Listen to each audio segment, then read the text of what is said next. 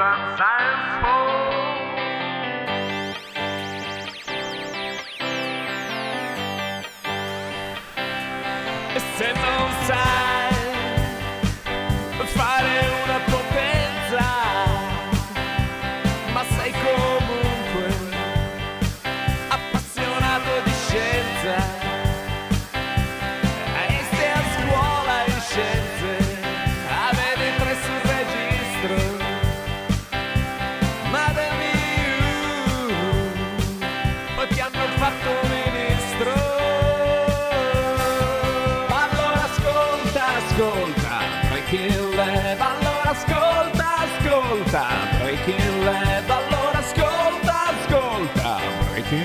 E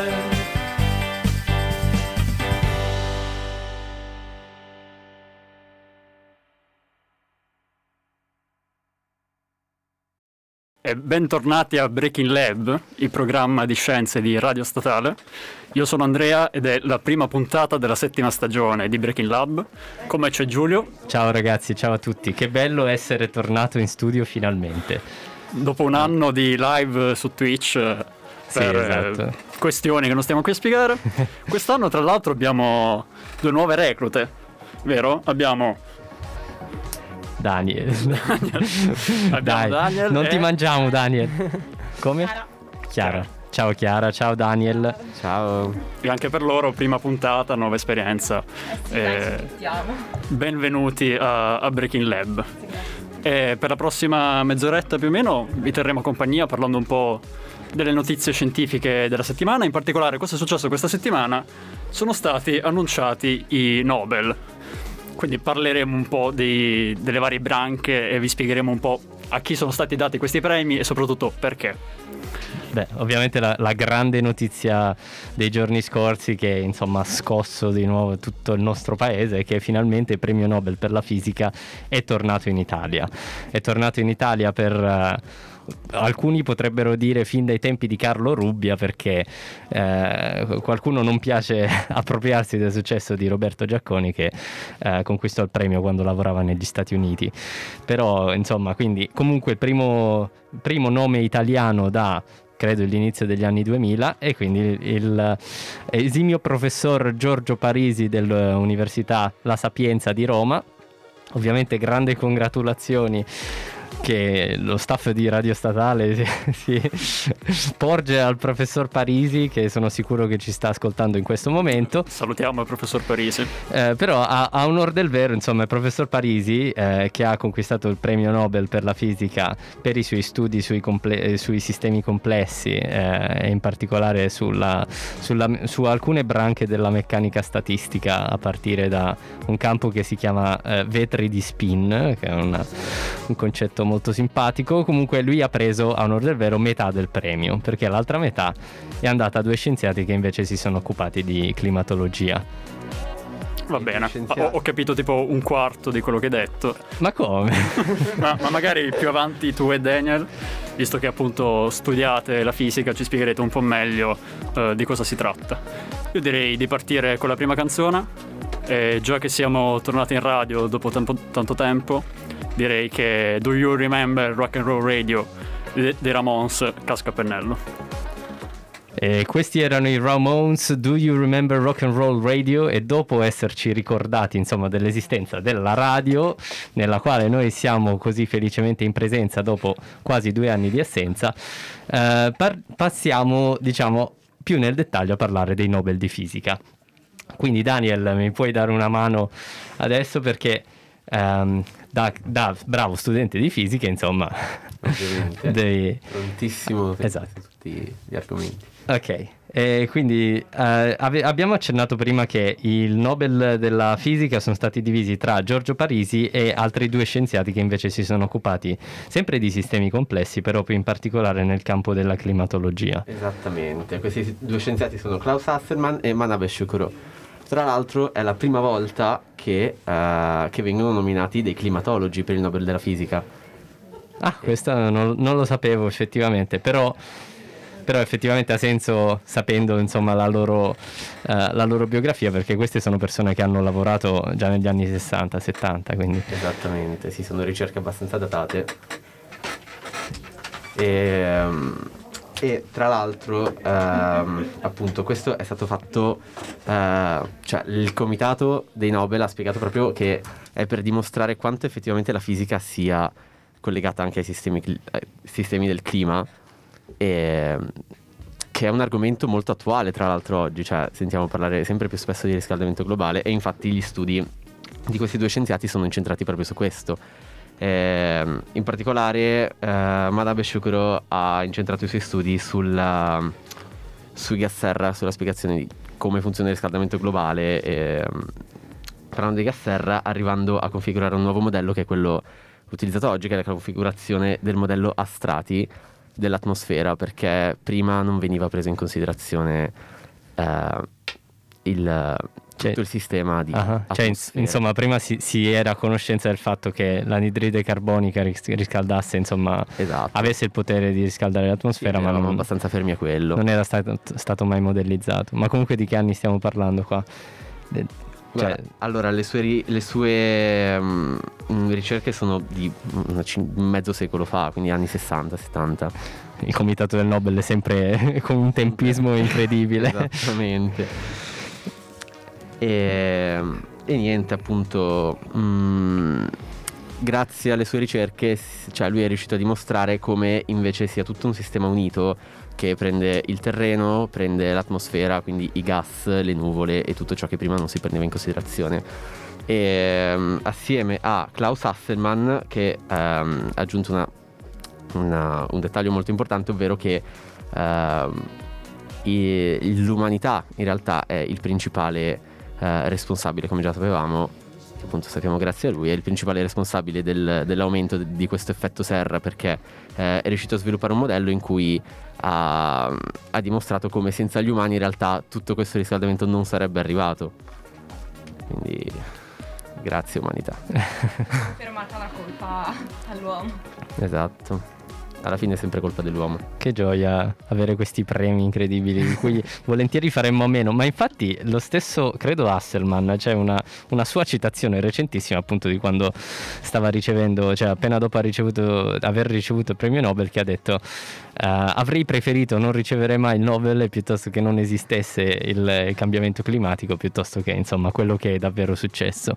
Esatto. E insomma, ricordiamo che il premio Nobel viene anche con un premio di 10 milioni di corone, che corrispondono a circa un milione e passa di euro. Quindi, insomma, eh, ha- ha- purtroppo, purtroppo, eh, Dovrà- però, dovrà effettivamente. accontentarsi di, di questo di questo brutto milione o no? Eh, es- esatto, ma eh, che comunque di solito viene reinvestito in ricerca, sì, ovviamente. no, esatto. Eh, ma anche lo scienziato giapponese di cui tu sai dire il nome con tale grazia, Madabe Shukuro. Esatto, Ehm, anche, anche lui mi sembra che abbia, abbia detto qualcosa di simile, nel senso che eh, pare che abbia dichiarato che è molto più facile modellizzare come si comporta l'atmosfera con tutti i suoi sistemi estremamente complessi e appunto caotici, piuttosto che eh, convincere i governi ad agire eh, su, su un, eh, un pericolo che riguarda tutti noi. Quindi insomma è stato un premio Nobel che anche, anche di insomma minaccioso eh, Esatto, sì, purtroppo speriamo per, che- che per il futuro di tutti noi esatto speriamo che, che possa essere anche foriero di cambiamento anche perché tra se non sbaglio quattro settimane o tre settimane a Glasgow dovrebbe esserci un grande summit per eh, dichiarare nuovi obiettivi climatici insomma quindi potrebbe essere che eh, questo- questi premi Nobel possano ins- magari spingere un po' l'opinione pubblica verso, verso quel senso. Ecco. Esattamente. Magari adesso iniziano a dare un po' più importanza alla cosa, dato che a quanto pare metà popolazione sembra fare finta di nulla. Ma insomma, E ci stiamo anche avvicinando al punto di non ritorno. Esatto. Dobbiamo muoverci. Va bene, e invece parliamo del nostro Giorgio Parisi, ma ehm, in generale in realtà dovremmo parlare un attimo di cosa sono questi dannati sistemi complessi eh, e direi che il modo migliore per descriverli, insomma in termini molto terra-terra, è con la famosissima citazione del meteorologo Lawrence che negli anni 60 disse Eh, può un battito di ali di farfalla in Giappone causare un tornado in Texas o in Brasile o quello che è. Eh, e eh, la, la teoria dei sistemi complessi diciamo che cerca di rispondere a questa domanda ed è una, do- una domanda che in realtà risposta davvero non ne ha perché insomma sistemi complessi o caotici si, vogliono dire proprio dei sistemi in cui, in cui il cambiamento anche leggerissimo delle condizioni iniziali porta a delle Uh, ha dei risultati mostruosamente diversi fra loro, quindi è veramente impossibile fare delle, delle previsioni accurate insomma, di, uh, di, uh, di, elementi che non siano insomma, macroscopici rispetto all'intero sistema. Però è stato dimostrato, e questo anche grazie ai lavori di Hasselman, che eh, in realtà di Hasselman e Parisi che eh, il, eh, il, comportamento globale del sistema in qualche modo segue delle leggi, nonostante il comportamento microscopico sia apparentemente caotico. Ed è, ed è per questo anche che eh, purtroppo per noi le, le previsioni sul clima, sul cambiamento climatico, sono parecchio accurate, nonostante sappiamo tutti insomma la, la particolare non accuratezza delle previsioni del tempo. Quindi nel caos ci sono delle regole che possono essere predette in qualche modo. In quello che noi chiamiamo caos, diciamo.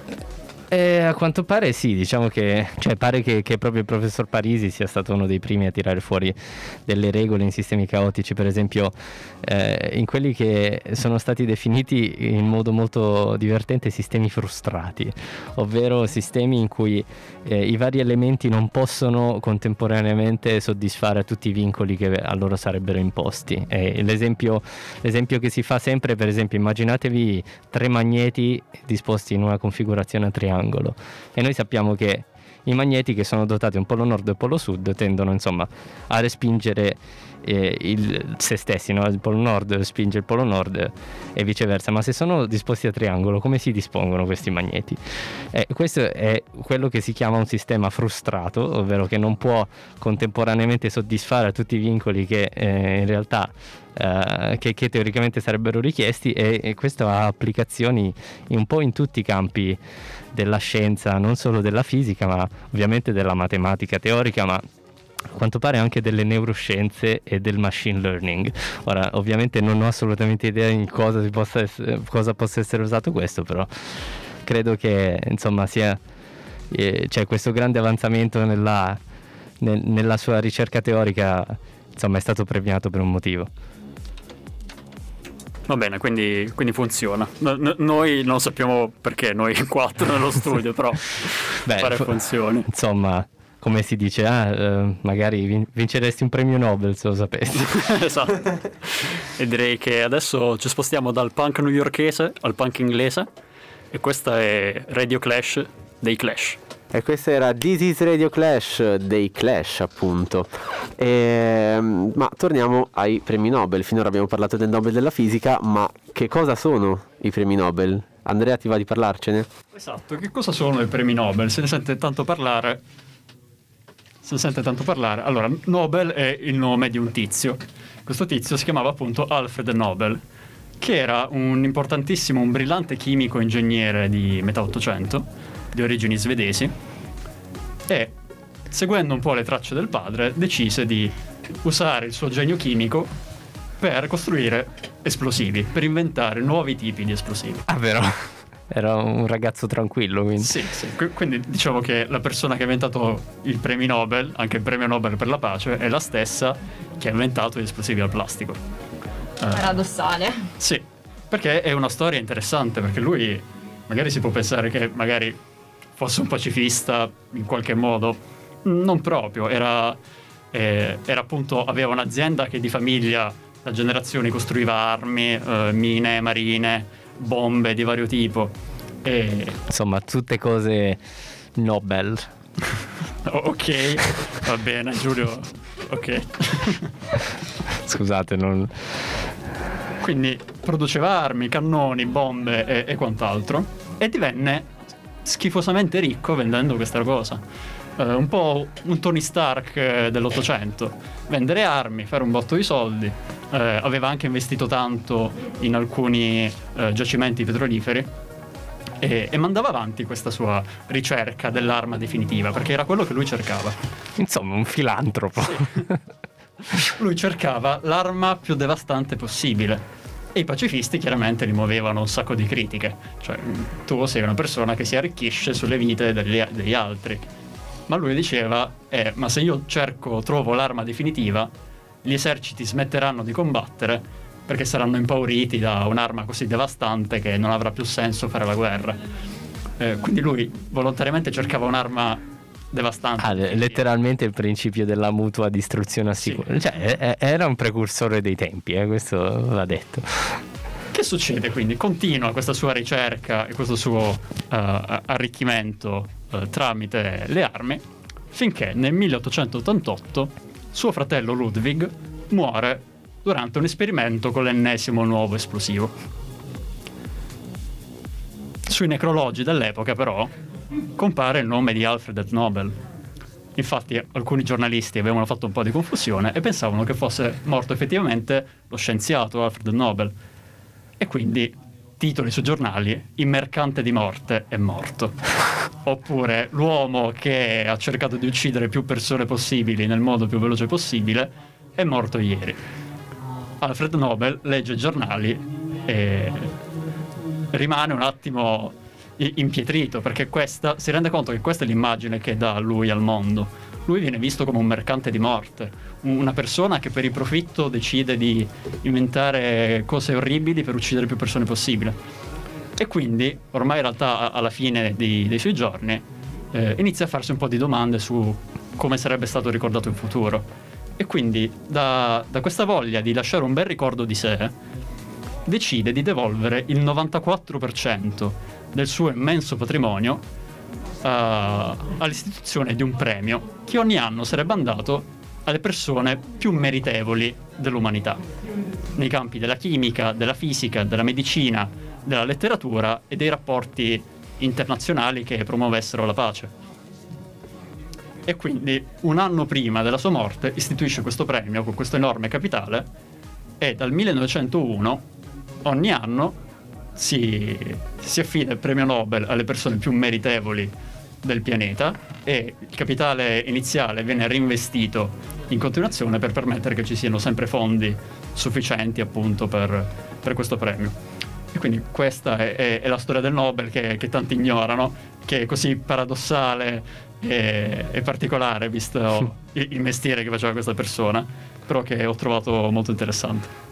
Eh, lo è senz'altro, ma poi chissà perché è diventato quello il premio più prestigioso di tutta la scienza. Non so se ce ne fossero altri prima effettivamente. Perché è un po' come eh, c'è anche gli Oscar, no? Alla fine è arbitrario che uno specifico premio diventi il più prestigioso di tutti quanti. Deve esserci insomma una storia anche di forse anche un po' di fortuna di mezzo. Sì, Di forse. sicuro il suo immenso patrimonio ha aiutato. Sì, sicuramente. Magari appunto un un patrimonio non nato per ricerche prettamente esatto, se no sarebbero 3 euro il Eh, budget. eh, dici? Esattamente, quindi il patrimonio nato per una cosa che anche oggi fa fruttare milioni. Bene, i premi così servivano, quindi lui ha dato l'input e poi dal 1901. Sì, ma soprattutto è riuscito nel suo scopo. Adesso tutti conoscono il premio Nobel e nessuno si ricorda che vendeva armi, quindi Mm. E niente, dai, dopo aver ascoltato questa storia, ci proiettiamo coi Queen e Radio Gaga e forza. E questa era Radio Gaga dei Queen. Adesso abbiamo parlato un po' della storia del Nobel, del Nobel per la fisica. Chiara, E adesso parliamo insomma di quello della chimica, annunciato il 6 ottobre 2021 dal segretario dell'Accademia Goran Hansson. Il premio è stato aggiudicato al tedesco Benjamin List e al britannico statunitense David Macmillan.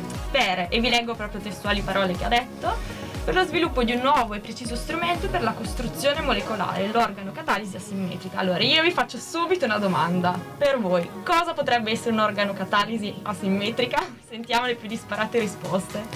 beh, quella roba mh, fatta un po' che serve Oh, eh. quella forma un pochino... No, Giulio, quella lì. Sì, palesemente la, la marmitta catalitica che si mette al motorino. Sì, insomma. Dai, ci, siamo, ci- ci siamo arrivati. Siamo più o meno, andati siamo lì. vicini più o almeno. meno. Insomma, tutto relativo. Allora, io vi darei una breve spiegazione proprio partendo dalle parole che ho appena detto, ovvero la costruzione molecolare, catalisi e organocatalisi asimmetrica. Allora, ovviamente noi sappiamo che la materia è costituita da molecole, che sono le più piccole eh, quantità di sostanza che hanno delle proprietà chimiche, proprietà chimico-fisiche. Io sono sicura che questo tavolo ha delle molecole, che voi avete delle molecole addosso, non si vedono però ci sono, è andato di fatto. E le molecole sono aggregati di atomi, infatti si può parlare di molecole che sono biatomiche, triatomiche e per aggregare delle molecole ci servono delle reazioni. Queste reazioni però spesso sono lente e quindi cosa hanno pensato di, di utilizzare? Degli enzimi, dei catalizzatori. I catalizzatori sono appunto queste sostanze che permettono di velocizzare delle reazioni. Però c'era un problema perché in, i catalizzatori che sono stati utilizzati in passato sono sempre stati o enzimi, però grandi, cioè delle grandi proteine, circa 350 amminoacidi, oppure dei metalli, per esempio il palladio, che hanno portato a grandi dispendi energetici. Quindi c'erano due problematiche, delle reazioni che comunque restavano lente e grandi dispendi energetici. Quindi che cosa hanno pensato questi due studiosi in due parti del mondo completamente diverse? E senza sapere appunto che c'erano altri ricercatori che stavano pensando le stesse cose, hanno deciso di utilizzare delle piccole molecole organiche, da qui appunto organocatalisi, delle molecole organiche come per esempio amminoacidi, per esempio la prolina, che permettevano effettivamente di velocizzare queste reazioni senza avere troppo dispendio energetico. E quindi queste molecole che poi andavano a finire nei prodotti e hanno reso insomma la chimica più green, una chimica più verde, infatti è la proiezione che noi stiamo tutti tentando di avere verso il futuro, dall'economia, dalla medicina, alla farmaceutica e tutte le aziende. E quindi sono stati proprio importanti, possono contribuire a creare più benefici già di quelli che abbiamo per l'umanità. E asimmetrica perché spesso le molecole si trovano in due versioni di una tipica molecola ideale. Per esempio, prendiamo una molecola scelta caso, il limonene.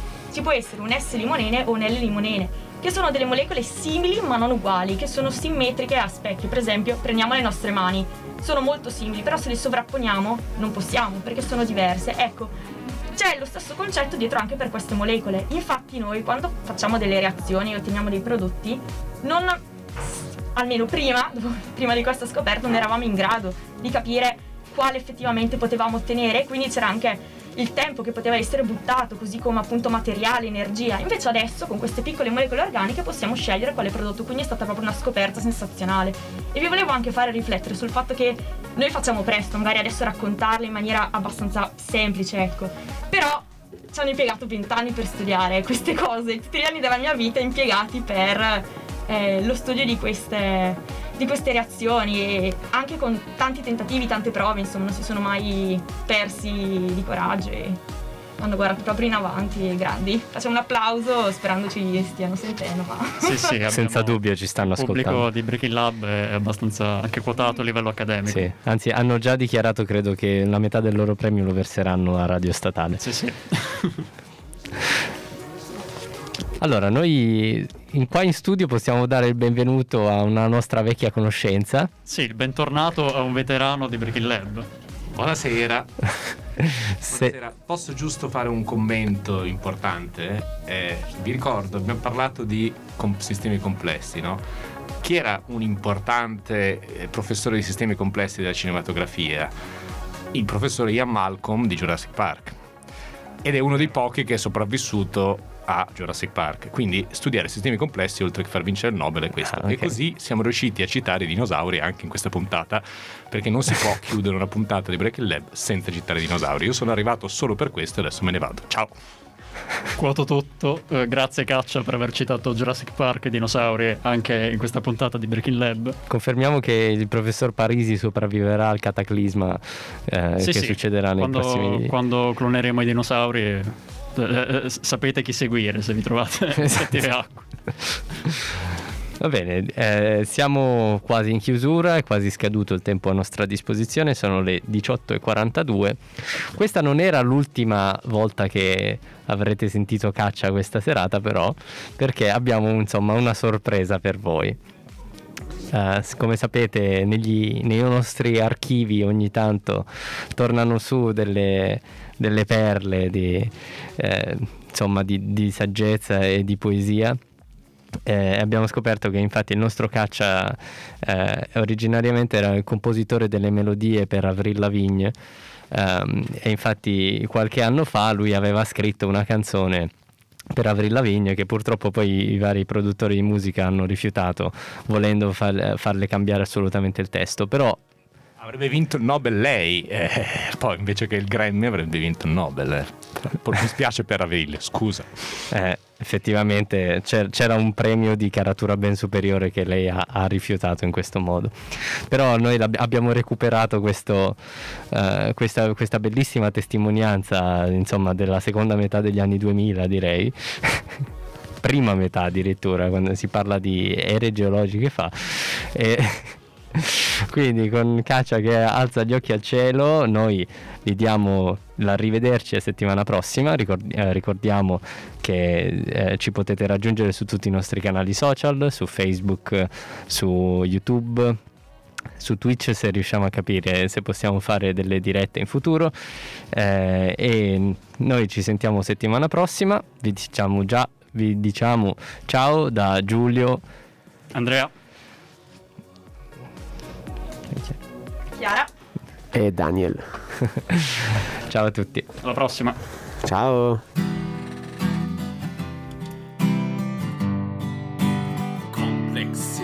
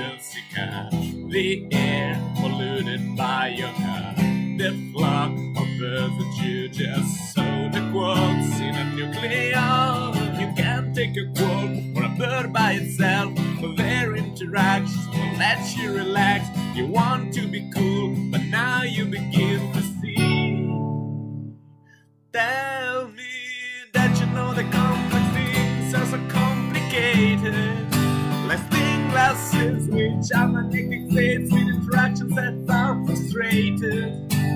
They go like this, they're the ball, they come on, anti-bomb, cause they line and they're not, and they're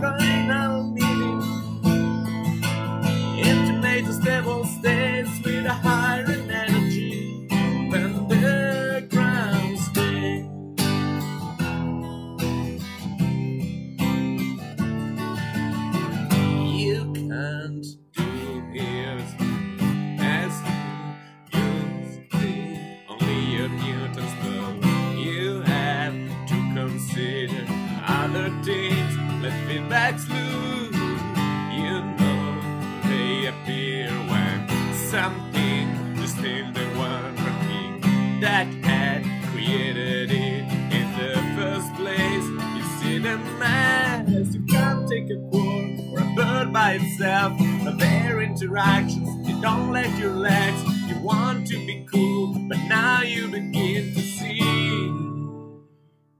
Tell me that you know the complex systems are so complicated. Like stained glass switch and magnetic states with interactions that are frustrated. And they go like this. They're default, they come on, default, or the line, and